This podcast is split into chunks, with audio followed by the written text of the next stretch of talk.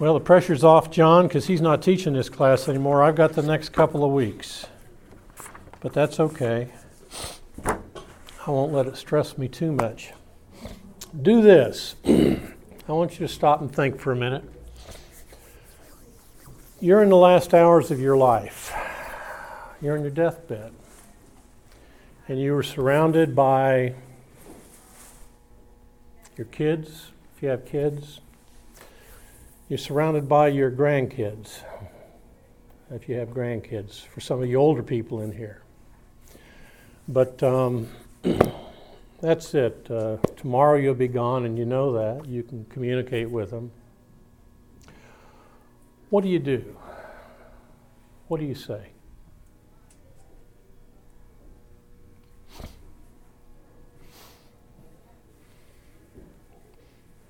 And the class began to respond individually to that, that question. What, what is it that you do? Do something good with your life. You'll have to speak Do something good with your life. Do something good with your life? Just keep doing something. Do, do something. Oh, this is something you tell them. Yeah, you tell them. Do, do something good. Serve Okay. others. Do something you good, serve others. Other thoughts? Yeah, John? I would say that I'm going to see the Lord, and I, my prayer for all of you here is that someday, when your time comes, you will go to see the Lord too. Okay. So you you might pray for them while you're there. Okay. Other thoughts? Be at peace. Pardon me? I just said, be at peace. Okay. Be at peace. I would say I love you and thank you. Love you and thank you. All right. Any other thoughts? I'll say, I can't wait to see you again. Yeah.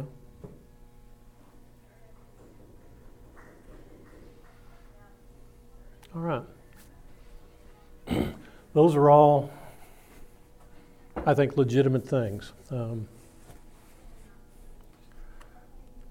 um, today we're going to be talking about uh, Jesus in the garden.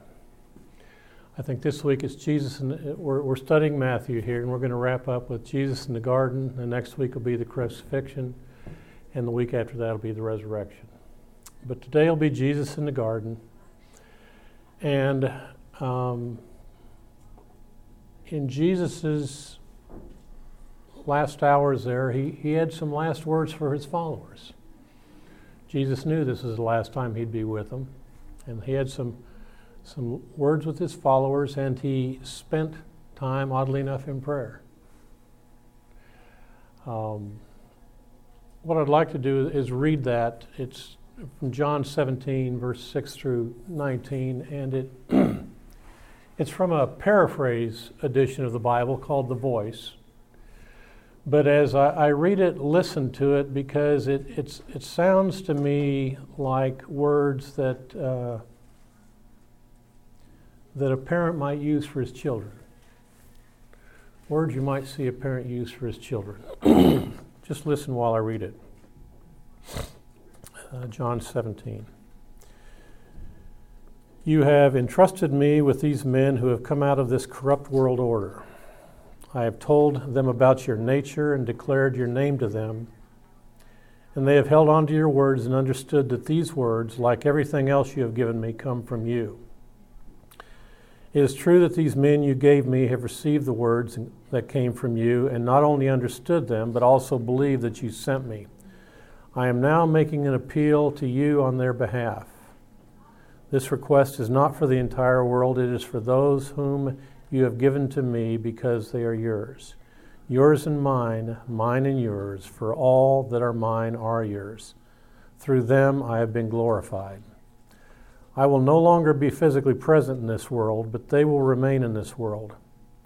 As I return to be with you, Holy Father, remain with them through your name, the name you have given me.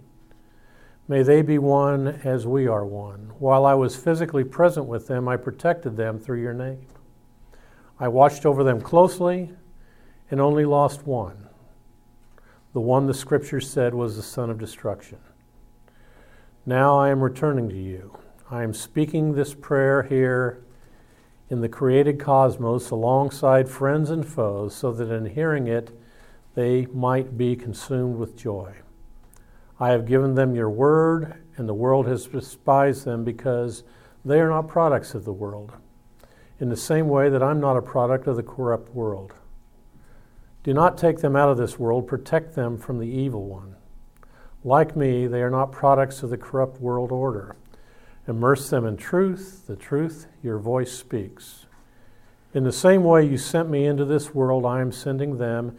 It is entirely for their benefit that I have set myself apart so that they may be set apart by truth. uh, it, it, almost reads to me like a parent uh, talking uh, to his children. And Jesus said here that they, they're hearing what I'm saying, and I'm doing that for their encouragement, for their joy. Uh, it's interesting, Jesus prayed that prayer for his disciples, but his, his final words were reserved for somebody else. Um, they were reserved for the people in this class John and uh, Aslan, uh, Raslan. Um, they were reserved for, for you. Uh, I'm not asking solely for their benefit. This prayer is also for all the believers who will follow them and hear them speak. Father, may they all be one as you are in me and I am in you. May you may they be in us, for by this unity the world will believe that you sent me. All the glory you have given me I pass on to them. May that glory unify them and make them one as we are one. I and them, and you and me, that they may be refined so that all will know that you sent me and you love them in the same way you love me. so, actually, it's interesting. Jesus' final passion in that prayer wasn't just for his disciples, it was for you. That was Jesus' final passion. Um, the word passion, what does that mean? What does that mean?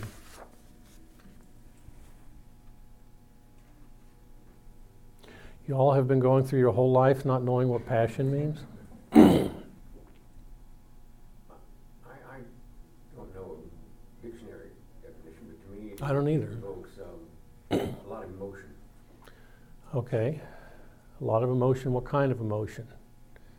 Uh, hate, anger? No, no, would be, would be a, a tender emotion. Okay. An emotional, uh, you know, I, I, I didn't look it up in the dictionary either. It's sort of, I guess, in this context, an emotional suffering, right? Yeah, I, I think it's a lot of things. It's, it's emotional love, I think. It's emotional suffering. Uh, you all have felt both of those in your life. Um, when we speak of love, lo- love is, love is actually hard to define, and I think it's hard to define because of the way we use it. Um, you know, we use it in so many ways. Uh, I, uh, I love my friends. Um, I love the Titans. Um, I love my wife. I love, uh, here's one you won't relate, relate to, Ruslan. I, I love baseball, hot dogs, apple pie, and Chevrolet. Yeah. See, I uh, remember the commercial. Uh, they, was, they sang it. It was a jingle. But uh, see, I, I, love all those things. We, we use the word pretty interchangeably in a lot of ways.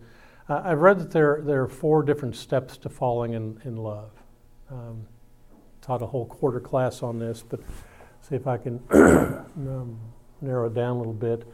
Um, um, s- steps to falling in love. First, first of all, you, uh, you find a mutual attraction to each other.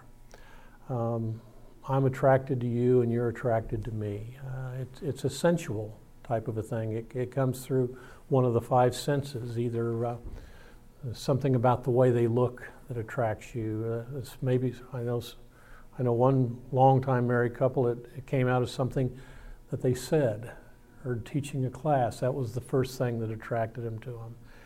It wasn't me and Angie. Uh, maybe a fragrance, a smell, a fragrance that that person was wearing or the people were wearing and that they were attracted to it. Uh, it needs to be mutual, though, for falling in love. There, there's the first step, and that's mutual attraction. Uh, after that comes a mutual acceptance of each other. I accept you for who you are, you accept me for who I am. um, we let the other person see a little bit behind the mask we all wear. Okay? And I'm, I'm convinced we all wear one. Uh, there's some people who kind of know me because we're acquaintances. There are people who uh, know we, me a lot better my wife, my kids. There are probably people who knew me better than that. Uh, my parents, I remember my dad telling me once, I know you better than you know you. Uh, and that's probably in some ways true. in some ways, I was just discovering it. In some ways, I, I would find out later. But uh, there's a mutual attraction. I accept you for who you are, and you accept me for who I am. A third step in falling in love is, is, is mutual fulfillment. Um, I think this is something uh, put in us by God. We, we all want to be needed and need another person. Uh, at this stage, it's I give you what you need and you give me what I need. We fulfill each, each other's needs. Okay, that's another step. Um, and then the final step leads to uh, commitment. Um, I want to be the sole person that fulfills you. You want me to be the sole person that fulfills me. Uh, you fulfill my needs. Uh, I fulfill your needs. Those are four steps that I read about uh, when, when it talks about falling in love. And I believe all of those steps have an application in our relationship with Jesus.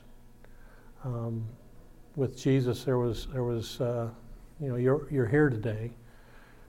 Something about Jesus attracted you to him. Um, at some point, you accepted him for who you understood him to be. For whatever mask there was, what we read in script, if there was one, what we read in scriptures, you accept that. In a very real way, he's fulfilling a need in your life. Um, and there is a level of commitment, or you would be here today, full commitment. Uh, you can answer that, I can't. Uh, I believe, as I said, I, I, believe all these steps have an application to our relationship for Jesus. The, the class I have that's a quarter long is Falling in Love with Jesus. Um, but um, I think those all have application. And it's interesting as I, as I look at the uh, Well, okay, that, that's our side of it. What, what's God's side of it? Um, does he, is he attracted to you? Uh, does he accept you for who you are? Are you fulfilling some need of his? Is he committed to you? I, I, I believe those steps are summed up in Romans, Romans 5, verse 8. Um, but God demonstrates his own love for us in this while we were still sinners, Christ died for us. What we're seeing there, I think, is, is a tremendous level of commitment, strong commitment on that fourth step. Uh, I think the other three steps were involved too. Um, does God accept me for who I am? Well, while we were still sinners, uh, God did that. God sent his son. Uh, uh your mask uh, I, I, suspect God sees right through that. Um, what does God know about you? What does God know about your attitudes? What does God know about your, uh, your desires? Uh, the things that we tend to try to hide from the world because, uh, well, not everybody thinks like me, do they? Uh, not everybody has the same weird thoughts that I do sometimes. Um, and the answer is, yeah, they probably do. and so those are the kind of things we, we know are wrong. We try to discipline ourselves to put them out of our life. Uh, God already knew that about you. He already knows that about you. But while you were still that way, uh, He sent His Son Christ to die. Well, Jesus' feeling for His disciples in the garden, I think, incorporates all those steps, but are the disciples there yet? Are they at that level of have they been attracted to him? Yeah. Have they accepted him? Apparently. Is he fulfilling some of their? Yeah, apparently. Is there that level of commitment? Okay. Um, it, it, seems to me that there's there's a step missing on their part. And let's, let's read, let's read from